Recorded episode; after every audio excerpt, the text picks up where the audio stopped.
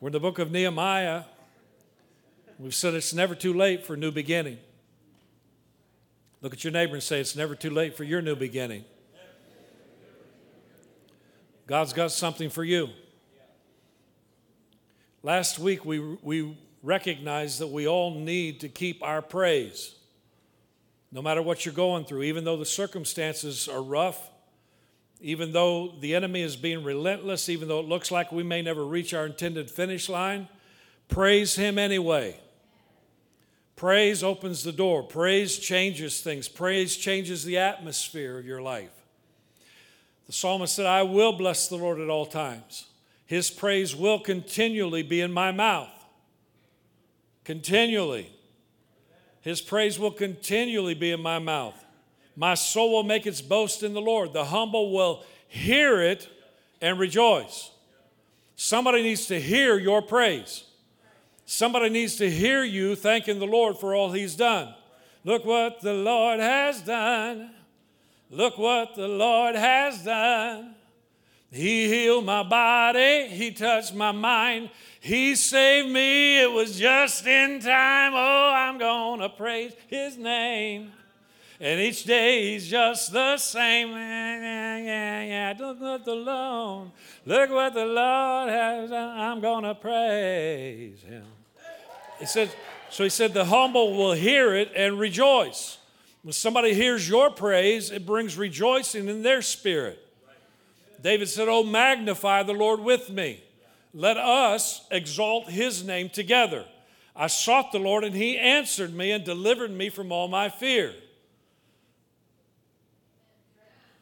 And then he offers the guy he's talking to, he says, Oh, taste and see that the Lord is good. His mercies endure forever. His favor lasts a lifetime. What an awesome God. So praise him. Praise him even in the tough times, even though it may look like you're not going to make it. I'm still standing. As we were talking about some of the things that God had done in our life, it, it reminded me of six years ago when I had a heart attack. And the doctor told me this is what we call the widowmaker. You had 100% blockage. Nobody walks away from that. I said, Well, he said, We shouldn't be having this conversation. We should be having your funeral. Look what the Lord has done. Hey, look what. Come on. When you remember what God's brought you through, nothing you face can You don't have any fear. David walked into the camp and he saw Goliath taunting the, the armies of Israel. And he walks up and he says, Dude, I killed a lion, I killed a bear. God has helped me through all of that. The God who helped me kill the lion, the God who helped me kill the bear, is going to help me kill this, this uncircumcised Philistine.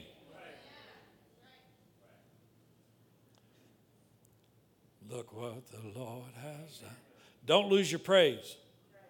Never let your praise turn into complaining and grumbling and whining. I just don't know. I'm gonna make it.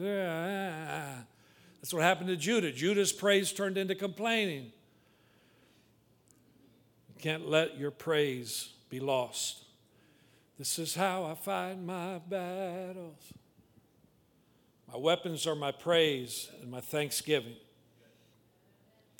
Today we find ourselves in Nehemiah chapter 6, verse number 1 Sanballat, Tobiah, Geshem the Arab, and the rest of our enemies. All these guys are enemies. They found out that I had finished rebuilding the wall and that no gaps remained, though had, we had not yet set up the doors and the gates. So Sanballat and Geshem sent a message asking me to meet them at one of the villages in the plain of Ono. Oh no. Oh no. But I realized they were plotting to harm me. So I replied by sending this message to them I am engaged in a great work, so I can't come. Why should I stop working to come and meet with you? Four times they sent the same message. And each time I gave the same reply Sorry, can't come. I'm engaged in a, in a great work. I'm not stopping. I'm not stopping what God's called me to do. The fifth time, Sanballat's servant came up with came with an open letter in his hand, and this is what it said. There's a rumor among the surrounding nations, and Geshem tells me it's true, that you and the Jews are planning to rebel, and that's why you're building the wall. According to his reports, you plan to be their king. And he also reports that you have been a, you have appointed prophets in Jerusalem to, to proclaim about you, look, there's a king in Judah. You can be very sure that this report will get back to the king. So I suggest that you come and talk it over with me. And I replied, There's no truth in any part of your story. You're making up the whole thing. They were just trying to intimidate us, imagining that they could discourage us and stop the work. This is the enemy. The enemy, he loves this intimidation, discouragement. So I continued the work with even greater determination. Because when you face the enemy head on, you've got to have some greater determination. Later, I went to visit Shemaiah, son of Delaiah, the grandson of Mehetabel, and, and, who was confined to his home. And he said, Let us meet together inside the temple of God and bolt the doors shut. Your enemies are coming to kill you tonight. But I replied, Should someone in my position run from danger? Should someone in my position enter the temple to save his life? No, I won't do it. I realized that God had not spoken to him, but that he had uttered this prophecy against me because Tobiah and Sanballat had hired him. They were hoping to intimidate me and make me sin. Then they would be able to accuse and discredit me. Remember, O oh my God, all the evil things that Tobiah and Sanballat have done, and remember Noadiah the prophet and all the prophets like her who have tried to intimidate me. So on October 2nd, the wall was finished, just 52 days after we had begun. And when our enemies and the surrounding nations heard about it, they were frightened and humiliated. They realized this work had been done with the help of our God. And during those 52 days, many letters went back and forth between Tobiah and the nobles of Judah. For many in Judah had sworn allegiance to him because his father in law was Shechaniah, son of and his son Jehohanan was married to the daughter of Meshullam, son of Berechiah. They kept telling me about Tobiah's good deeds, and then they told him everything I said. And Tobiah kept sending threatening letters to intimidate me. So the wall was finally finished. Success. 52 days. It's amazing what can be accomplished in such a short amount of time when everyone gets on the same page, when everybody's focused on the same mission. It's like what happened in our kids' wing. I mean, the guys just came together, and within a short amount of time, Walls were torn down, walls were built, place was immaculate, and all of a sudden we're like, wow, we can step in. Because everyone was on the same page. Why was Nehemiah so successful? First off, this work was of God. When your work is of God, He's going to back you up. And secondly, You've got total unreserved dedication and cooperation of Nehemiah. It takes both. It takes the hand of God and the hand of man. God could blanketly heal everyone, but He chooses to use you and me as His vessels. He can save anyone, but He uses you and me to speak forth the truth. He doesn't send angels, Angels do come, they are ministering spirits, but he uses us, human flesh, to bring his life. Come on, we get to be a part of what God is doing. There's always the divine and the human. God initiates, and we dedicate ourselves and cooperate with him. God initiates, we dedicate ourselves and cooperate with Him. The power place was initiated by God. It wasn't my idea, it wasn't a good idea, it was a God idea. And that's why we're here today. And though, though there were many oppositions saying, you can't do that, you can't come to Kennett Square, you can't start a church here, we don't need any more churches. Though there was plenty of opposition in the, in the witchcraft realm, pushing against us, fasting and praying to Satan that we would be driven out of this city, looks like we're still standing. Because when God initiates your new beginning, it will succeed. Hallelujah. If God's involved, you will succeed. Philippians 1 6, I'm certain that God, who began the good work within you, will continue his work until it's finally finished on the day when Christ Jesus returns. He who began a good work in you will see it to completion. I may be a work in progress, but he's finishing what he started. This church may be a work in progress, but God's going to finish what he started. He doesn't mess around. When he calls, he empowers, he supplies. Jesus said in John chapter 5 verse 19, Jesus explained, I tell you the truth, the Son himself can do nothing by himself. He does only what he sees the Father doing. Whatever the Father does, the Son also does. So here Jesus on earth says, I can't do anything but what I see the Father doing. And if the Father's doing it, I'm getting involved. And we all need to live like that. What we see God doing, we get involved and do what He's doing. John 4 34, Jesus explained, My nourishment comes from doing the will of God who sent me and from finishing His work. God starts the work, we come alongside and help him finish.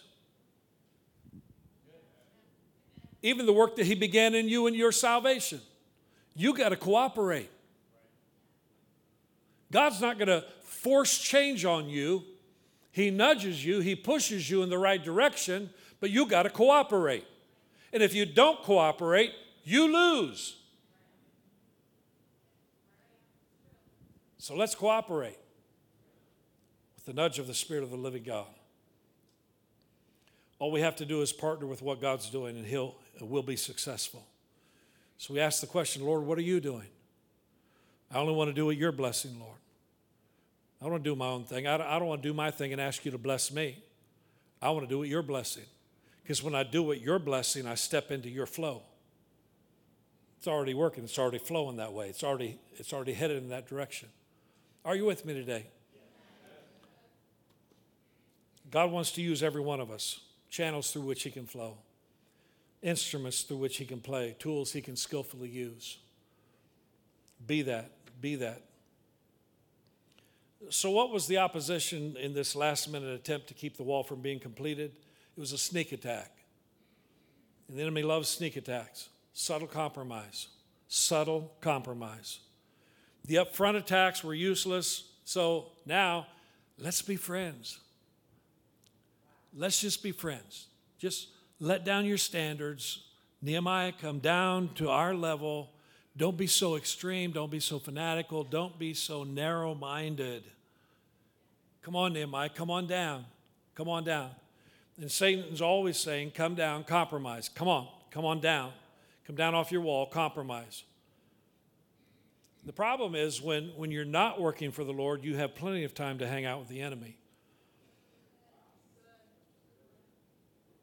So be on your guard.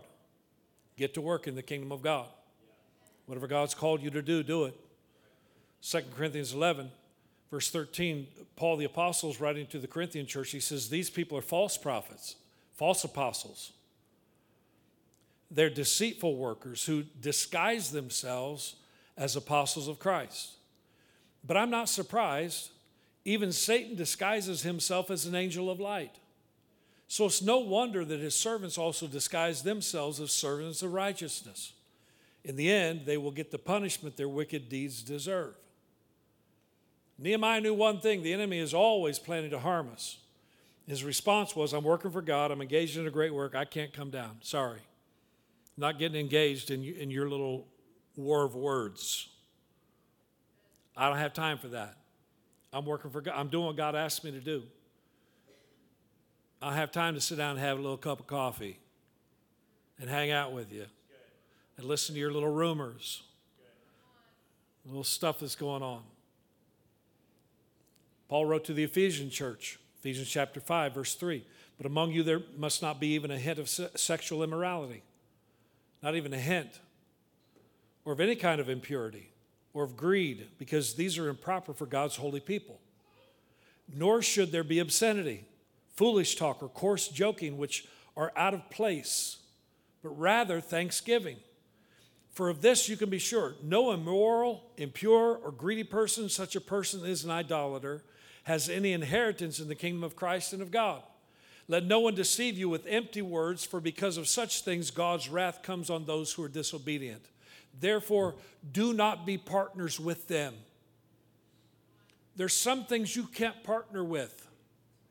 He says, For you were once darkness, but now you're the light. You're light in the Lord. Live as children of light. For the fruit of the light consists in all goodness, righteousness, and truth. And Find out what pleases the Lord. You ever ask yourself what pleases the Lord? You need to. Is what you're doing pleasing to the Lord? And then he says, have nothing to do with the fruitless deeds of darkness, but rather expose them. I mean, sin, sin, kind of like a sneeze, really feels good at first, but it leaves a huge mess. Come on. No compromise. So there's all kinds of sneak attacks going on here. Sneak attack number two you got the subtlety of slander. In verse 5, it says there, there's a rumor. According, according to his report, they say it's true. And I wish, I wish I could tell you all the, the rumors and slanders that have gone around about us and this church. And, and it, it's the most amazing thing. And Nehemiah's like, dude, nothing about what you're saying is true. You're making all this up. If, if they can't persuade you to compromise, they'll begin to spread rumors about you and misrepresent your motives. If you're all out for God, you will become the target for others' tongues.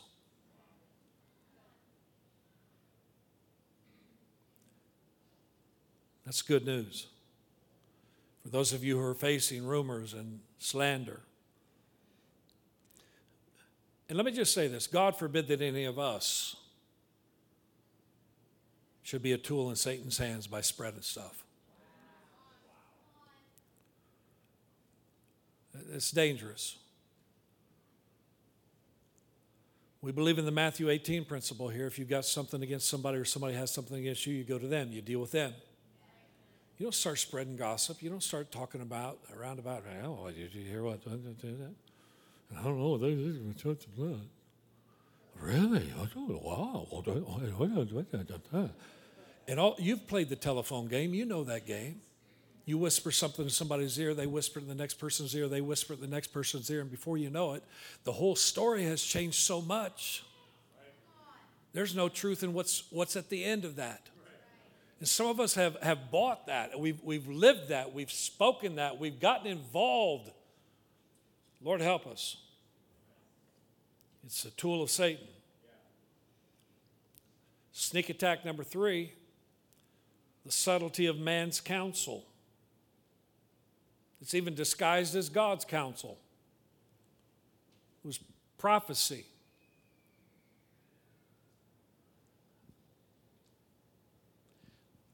If prophecy doesn't line up with the Word of God, it's not prophecy, it's false.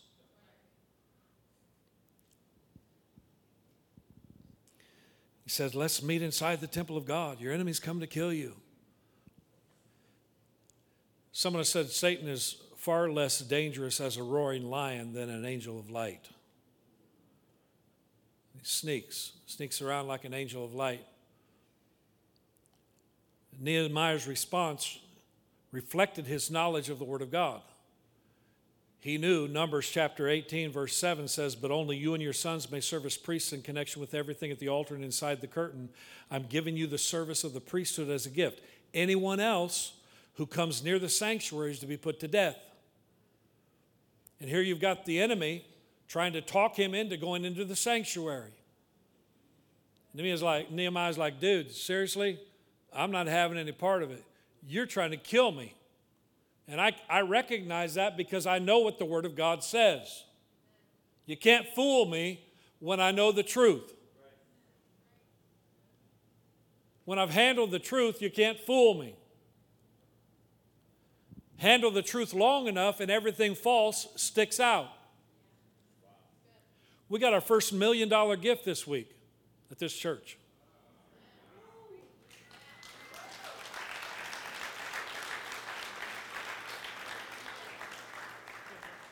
It was a million dollar bill.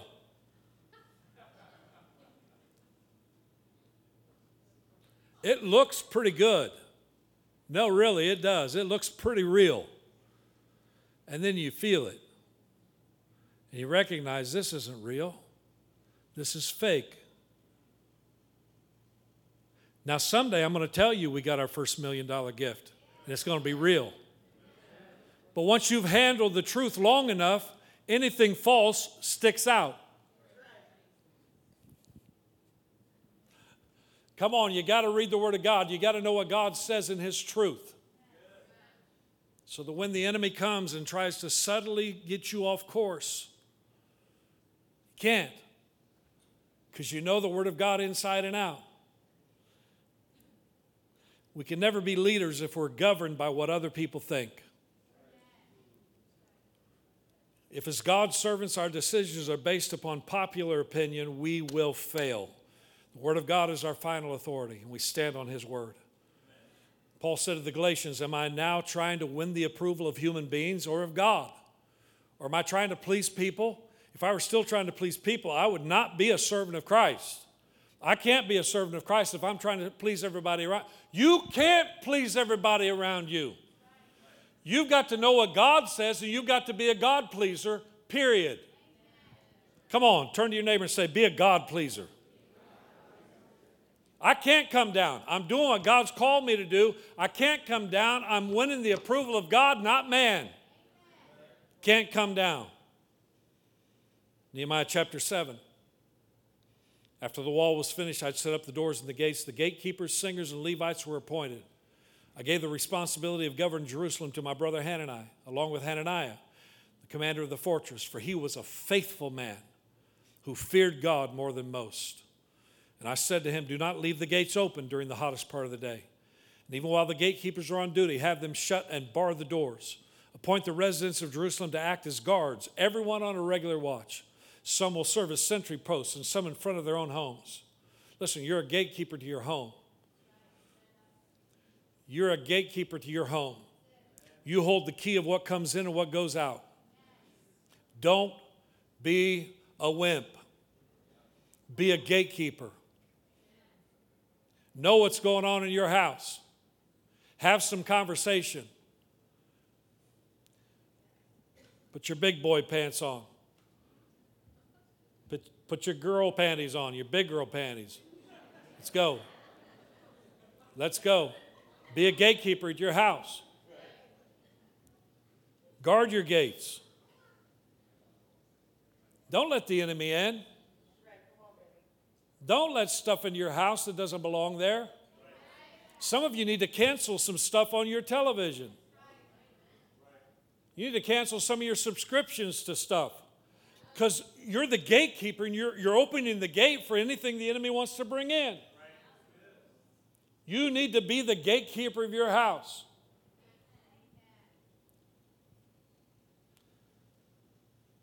Now, I think it's very interesting that uh, in verse, verse 1, he appointed singers and Levites to guard the gates. Why did he do that? Because worship and praise and proper teaching are vital to keeping the enemy out. Some of us, we, we let the enemy in just because we simply set our praise aside. We quit praising God when things start going bad. And then he's like, ah, I can get in there now because they ain't praising anymore. You need to crank that praise music in your house. You need to get the Power Place worship CD going in your house. Get it on Spotify, get it on iTunes. Start, start playing it in your house, in your car, everywhere you go. Guard your gates. Set up some worship and praise to guard your gates. And the Levites teach, teach, teach. Teach the truth. Worship and praise and proper teaching are vital to keeping the enemy out. Don't lose your praise. Know the truth. The truth will set you free. Also, notice in, in verse 2 Nehemiah put in charge a faithful man, man of integrity, who feared God more than most, man who stood out above the crowd, man of deep spiritual convictions. Remember last week, Nehemiah said, Because I feared God, I didn't act that way. There's some stuff you don't do because you fear God. There's some places you don't go because you fear God. There's some stuff you don't get involved in because you fear God.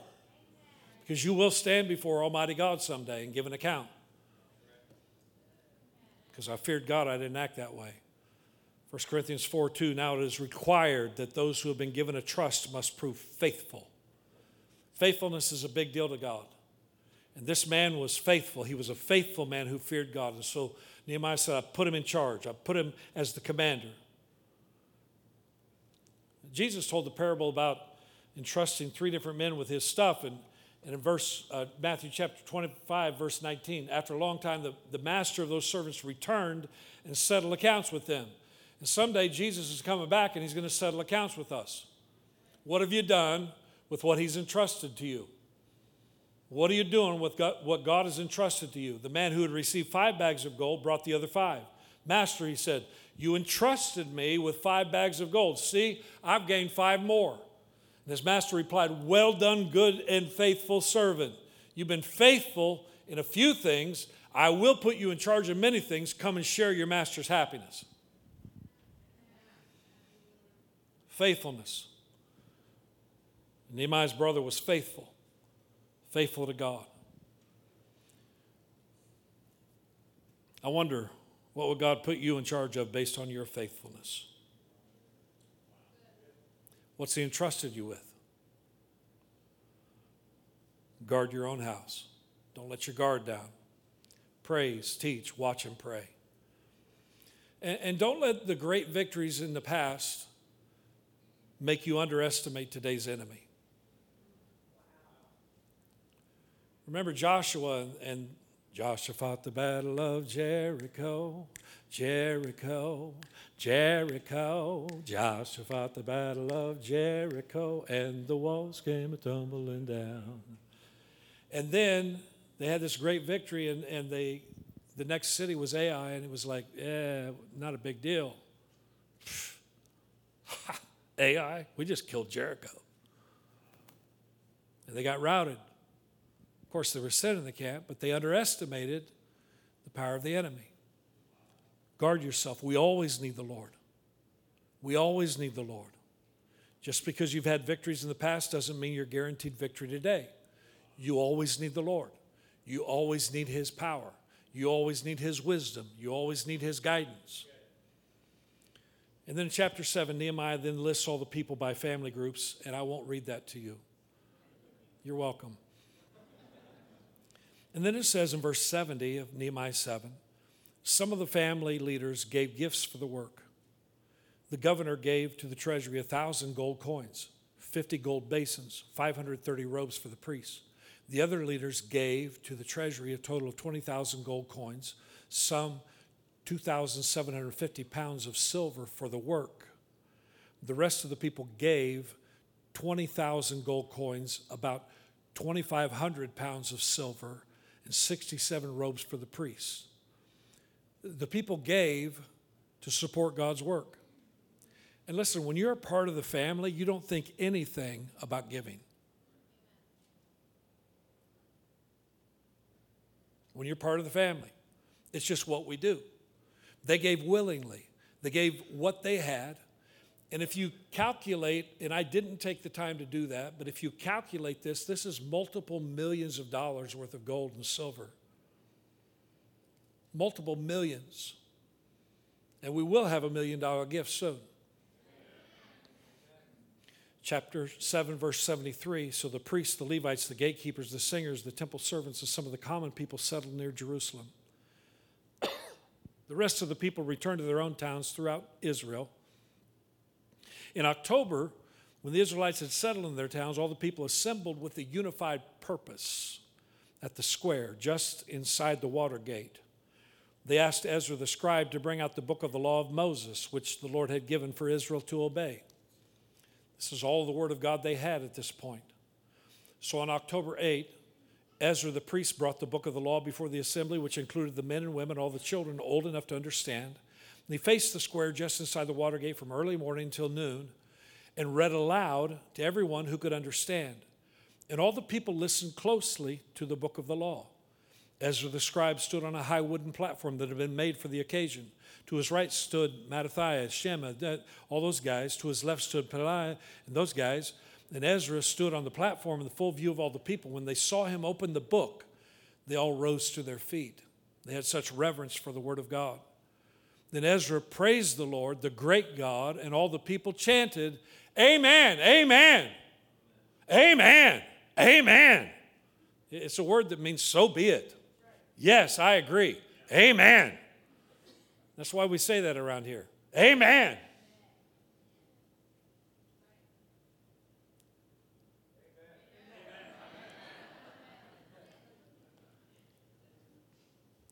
They chanted, Amen, Amen, as they lifted their hands.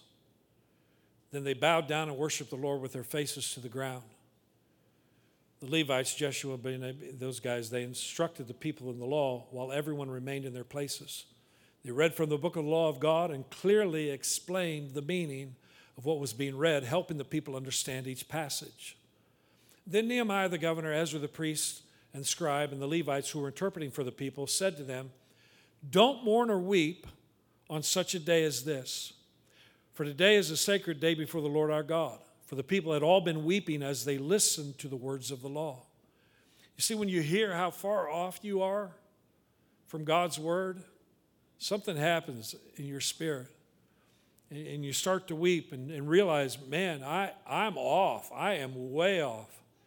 And Nehemiah continued, Go and celebrate with the feast of rich foods and sweet drinks, and share gifts of food with people who have nothing prepared. This is a sacred day before our Lord. Don't be dejected and sad, for the joy of the Lord is your strength. That's where that scripture is found. We talk about it all the time. The joy of the Lord is your strength. And the Levites too quieted the people, telling them, Hush, don't weep. Because they were, they were just crying, they're weeping and loud wailing. Don't weep, hush. This is a sacred day. So the people went away to eat and drink at a festive meal, to share gifts of food, and to celebrate with great joy because they had heard God's words and understood them. I've had many people tell me over the years, I finally understand what God's saying. It's changed my life. They turned from working on the wall to working on their will. They turn from working on the wall to working on their will. Not my will, but thine be done, Lord. It doesn't matter what I want to do, I, I want to do what you want to do. And it was a day of rejoicing because they were finally coming back to doing things right according to the Word of God. In verse 12, he says, They celebrated because they understood. And we can celebrate because we understand what God is saying to us. The joy of the Lord is our strength. And I want you to notice that conviction is good and it will bring you to tears. But Satan can twist God's conviction to try and condemn you and rob you of your joy. But there's no, no condemnation, just conviction. And conviction drives you to God, condemnation drives you away from God. I mean, too often we think, we think of joy as the fish that got away. Somewhere out there is joy. It'd be great, it'd be amazing, it would be, it would be ours if, if only, if only, if only we were healthy and if only we were out of debt or I'd have joy if only this prayer was answered or if that conflict was resolved, or I'd have joy if this circumstance was different. Listen, joy is not hilarity, it's not hollow laughter, it's not cheap emotion, it's much deeper than that. Joy is a fruit of the Spirit of God living in you. Come on. The joy of the Lord is your strength. The joy of the Lord is what gives you buoyancy, keeps you floating on top. First of all, joy is a byproduct of forgiveness. Joy is a byproduct of forgiveness. When you've been forgiven and you know that you're accepted by God, reconciled, set free, bought with a price, delivered from sin, out of bondage, covered by the blood of Jesus, on your way to heaven, it brings amazing joy. When you realize what God has done for you, hallelujah. Romans says there's no, now, no condemnation for those who are in Christ Jesus. Now, there's no condemnation. Not then, now. We can live without condemnation. We've been forgiven. Hallelujah. God forgives and He forgets. He casts your sin as far away from you as the east is from the west. He tosses them in His sea, never to be dredged up and remembered against you again. That's joyful thinking. Come on. Hallelujah. Forgiveness is the secret of joy. Secondly, joy becomes real in affliction. Joy becomes real in affliction. You'll never know how much joy you have until you face some affliction. You can be happy and joyful all the time when not, everything going your way. When you start to get squeezed, what's inside comes out. The olive's greatest contribution comes when it's crushed. That oil that flows releases oil. The oil is what gives it light. The grape releases its best when it's squeezed and crushed. You had some this morning in our communion time. It came because it was crushed. That squeezing, that crushing brings out the best when we're filled with the best. So joy becomes real in affliction. Number three, joy is released when we obey God. When you're in the, in the center of obedience with God, His joy fills you. Hebrews 12, fixing our eyes on Jesus, the author and perfecter of faith, who for the joy set before him endured the cross, despising the shame, and has sat down at the right hand of the throne of God. His obedience kept him joyful. The secret of joy lies in doing what the Father has for us to do. Let me just tell you this disobedient Christians will never find the joy of the Lord. When you're living in disobedience, you can't be joyful. And number four, joy is independent of circumstances. You have to know that nothing can touch you except by the permission of Father God. And He's a good God, He's a good, good Father. Everything has to pass through His hand first.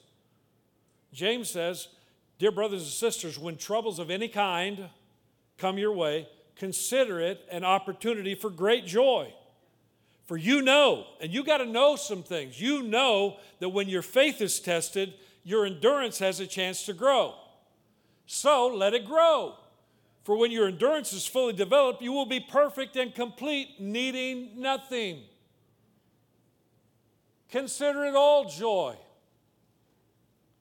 Because you know, even though the circumstances are rough, God's got this. God's working something bigger than what I can see. Come on. Jenny Allen says, I've learned to quit wishing away the hard stuff because I don't want to miss all the good stuff that goes with it. To accept that life is supposed to be hard is the beginning of joy.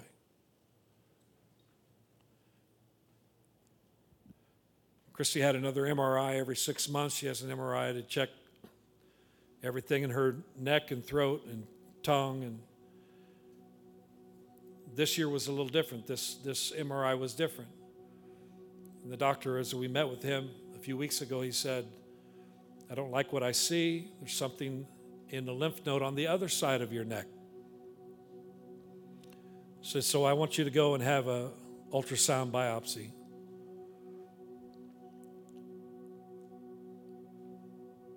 You never want to hear that.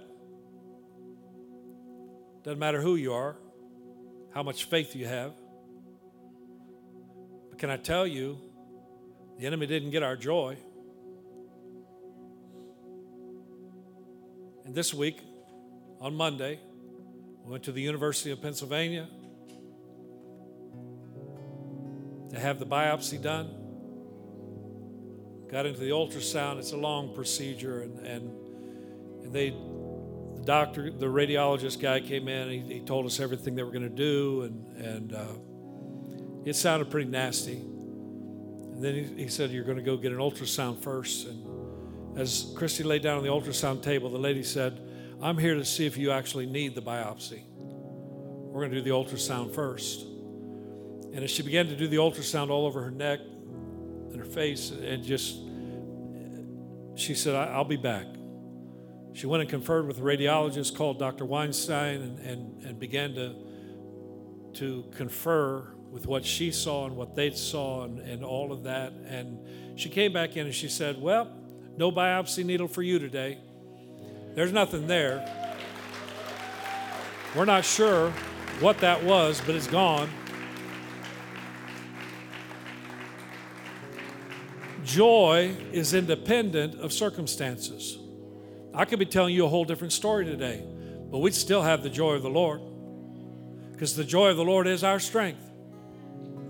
I'm not here to wish away all the hard stuff. I don't want to miss the good stuff He's got in the middle of it what He's bringing to me. You see, we can sing in the prison just like Paul and Silas did because they knew God was up to something big. They're not praising because our circumstances are great. No, they're praising because they got the joy of the Lord inside of them, and joy bursts forth. It comes from deep within, and you can't stop it, no matter what your circumstances look like. You see, God wants to fill you today because you've been forgiven. His joy wants to fill you even in the midst of your affliction, even in the midst of the most difficult of circumstances. He wants to fill you with His joy as you obey and do what He's asked you to do. No matter what it looks like on the outside, God's joy can give you the buoyancy that you need. And last but not least, joy isn't just inward, joy has an outward expression.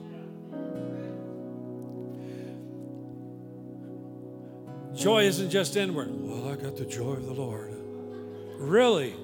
I never knew. It sure didn't show. Just filled with the joy of the Lord. Praise the Lord. Really? Joy has an outward expression.